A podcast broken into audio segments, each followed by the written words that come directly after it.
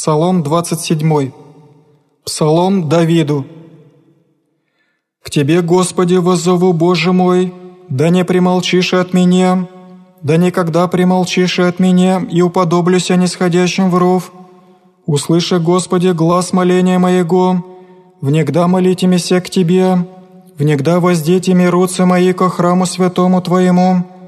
Не привлеци меня согрешники, и сделающими неправду не погуби меня, глаголющими мир с ближними своими, злая же в сердцах своих. Дашь им, Господи, по делам их, и по лукавству начинаний их, по делам руку их дашь им, воздашь воздаяние их им, яко не разумеша в дела Господня, разоришь я и не созиждешь я, Благословен Господь, яко услыша глаз моления моего.